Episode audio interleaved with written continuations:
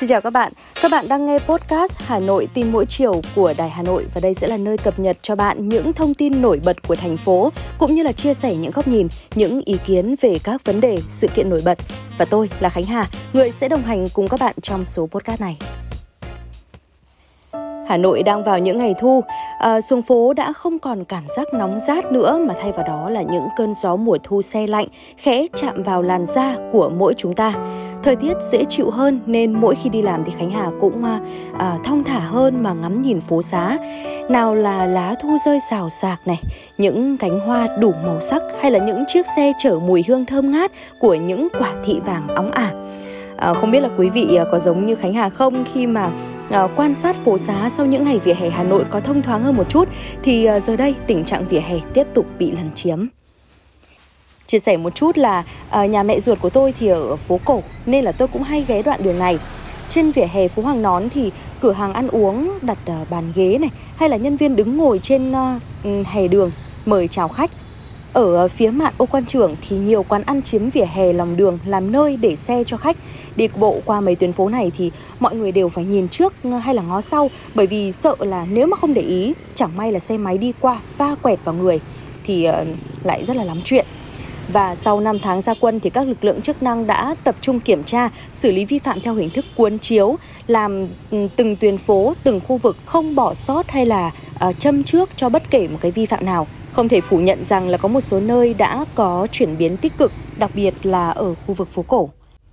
Ban chỉ đạo 197 thành phố Hà Nội, Ban chỉ đạo liên ngành do Công an làm thường trực cho biết, 6 tháng đầu năm đã lập biên bản hơn 32.000 trường hợp vi phạm trật tự đô thị, phạt tiền hơn 17,7 tỷ đồng. Vi phạm chủ yếu là sử dụng trái phép lòng đường, vỉa hè để kinh doanh ăn uống buôn bán.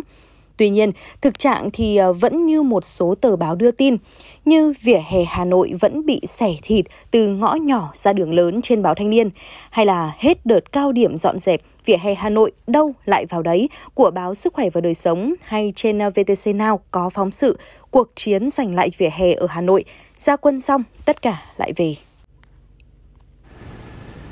Những người bày bán ra vỉa hè khi mà nhìn thấy xe của lực lượng chức năng từ xa đang tới thì họ hô to bảo với nhau, mách nhau. Vậy là chỉ trong thoáng chốc thôi thì vỉa hè đã được trả lại cho người đi bộ, nhìn khá là thông thoáng. Nhưng mà khi mà xe của cảnh sát đi qua một đoạn thôi thì hàng hóa lại được bày ra như cũ, rất nhanh chóng, cũng diễn ra chỉ trong tích tắc như lúc họ dọn vào. Mọi thứ nó lại đâu vào đấy. Nhiều nhà hàng hay là cơ sở kinh doanh trông giữ phương tiện bám mặt đường cũng đua nhau lấn chiếm vỉa hè, à, chấp nhận bị xử phạt vì nguồn lợi thu về là rất lớn. Không ít trường hợp còn tận dụng các mối quan hệ xã hội để à, xin xỏ, gây khó khăn cho lực lượng chức năng nữa. Theo như Khánh Hà quan sát thì à, có hai nhóm đối tượng lấn chiếm vỉa hè như thế này. Thứ nhất là những người buôn bán từ nơi khác đến chiếm diện tích trên vỉa hè kinh doanh hoặc hộ kinh doanh tại chỗ lấn chiếm diện tích vỉa hè trước mặt tiền ngôi nhà. À, còn à, nhóm thứ hai là những người bán hàng rong, xe đẩy lưu động. Những người bán hàng rong, xe đẩy dựa vào vỉa hè để sống và sau cánh hàng rong là cuộc sống của cả một gia đình. Đây là đối tượng cần được quan tâm để sắp xếp, hỗ trợ chỗ buôn bán.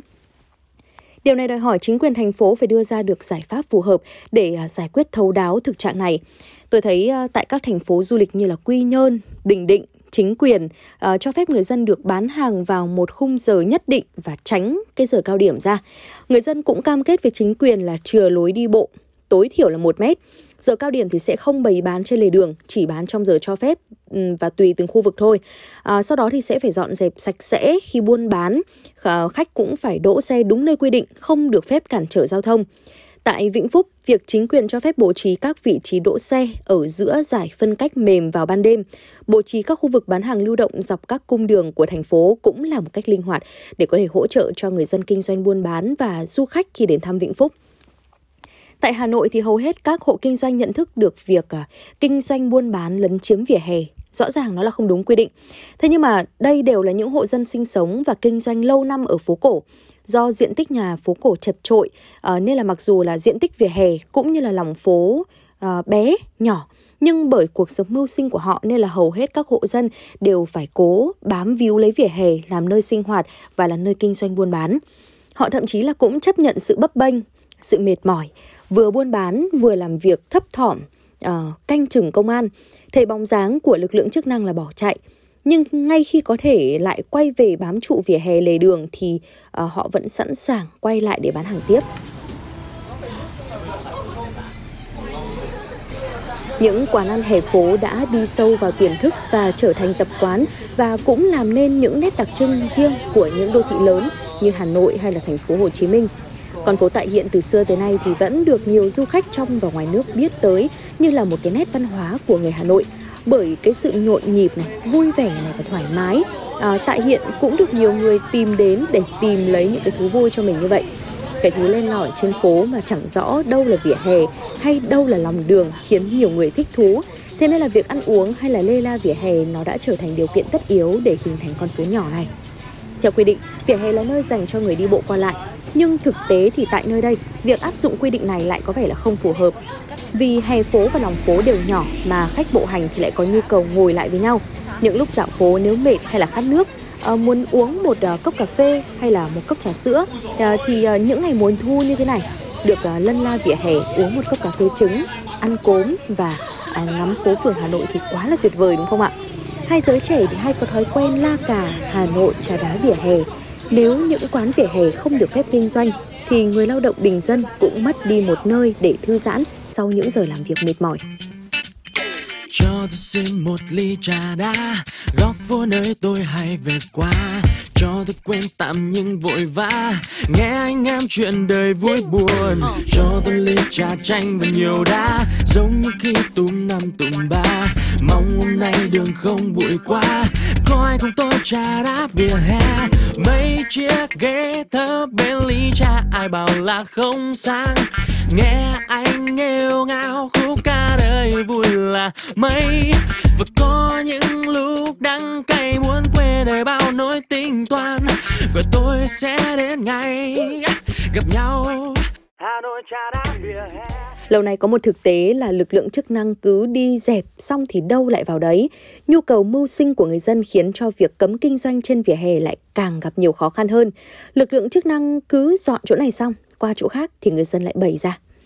Vì vậy tôi nghĩ là chính quyền thủ đô nên uh, quy hoạch sắp xếp lại trật tự theo đặc thù của từng khu vực thì sẽ ổn hơn là cố làm theo kiểu cào bằng. Chẳng hạn như là có khu vực thì sẽ cấm luôn, cấm 100%. À, còn có khu vực lề đường lớn mà có thể sử dụng thì nên kẻ vạch trong phạm vi cho phép để à, mọi thứ nó được vào khuôn khổ hơn. Một số khu vực kinh doanh sầm uất thì à, có thể tùy vào lề đường lớn hay nhỏ để có cái tính toán diện tích hợp lý. Cuối cùng cần thiết có những khu vực có thể đậu xe tập trung cho trật tự hơn, chứ đòi hỏi mọi thứ um, hoàn toàn à, uh, 100% là cái điều rất là khó. Ví dụ như là ở châu Á, ngay nước láng giềng của chúng ta thôi. Tại Trung Quốc, sau khi dịch bệnh COVID-19 được khống chế thì nhiều thành phố ở nước đông dân nhất thế giới đã cho phép bán hàng rong trở lại tạo cơ hội việc làm và mang lại sinh khí sau thời gian dài cách ly xã hội. Đầu tháng 6 vừa rồi thì Thủ tướng nước này kêu gọi người thất nghiệp bán hàng rong để đưa nền kinh tế quay về quỹ đạo cũ. Kinh tế vỉa hè được bật đèn xanh ở nước này sau bao nhiêu năm bị cầm đoán. Để hài hòa lợi ích, chính quyền các thành phố quy hoạch hẳn những địa điểm bán là những con phố đi bộ hay là những cụm bán hàng tại một khu vực chung của nhiều chung cư, nghĩa là về cơ bản là bán có nơi có chỗ và ai muốn kinh doanh tại những khu vực này thì nên được quản lý và đăng ký cụ thể. Hay là tại Paris, 25% diện tích vỉa hè Paris được chính quyền cho các hộ kinh doanh thuê. Giá thuê tại khu phố ít người qua lại là 16 ơ trên 1 mét vuông. Tại những địa điểm sầm uất như là đại lộ Champs-Élysées, nơi ờ, nổi tiếng với các nhà hàng, dạp chiếu phim và cửa hàng xa xỉ phẩm, thì giá thuê có thể lên tới 88 ơ trên mỗi mét vuông. Có thể thấy là một số nước phát triển đã và đang triển khai những biện pháp hỗ trợ việc kinh doanh vỉa hè mà không ảnh hưởng đến vấn đề văn hóa hay là kinh tế của người dân. Và hy vọng rằng trong thời gian tới thì thành phố Hà Nội sẽ có những giải pháp cụ thể cho vấn đề này để vừa có thể giải quyết vấn đề mưu sinh của người dân, vừa giải quyết được những lộn xộn của mỹ quan đô thị do hiện tượng lấn chiếm vỉa hè gây ra.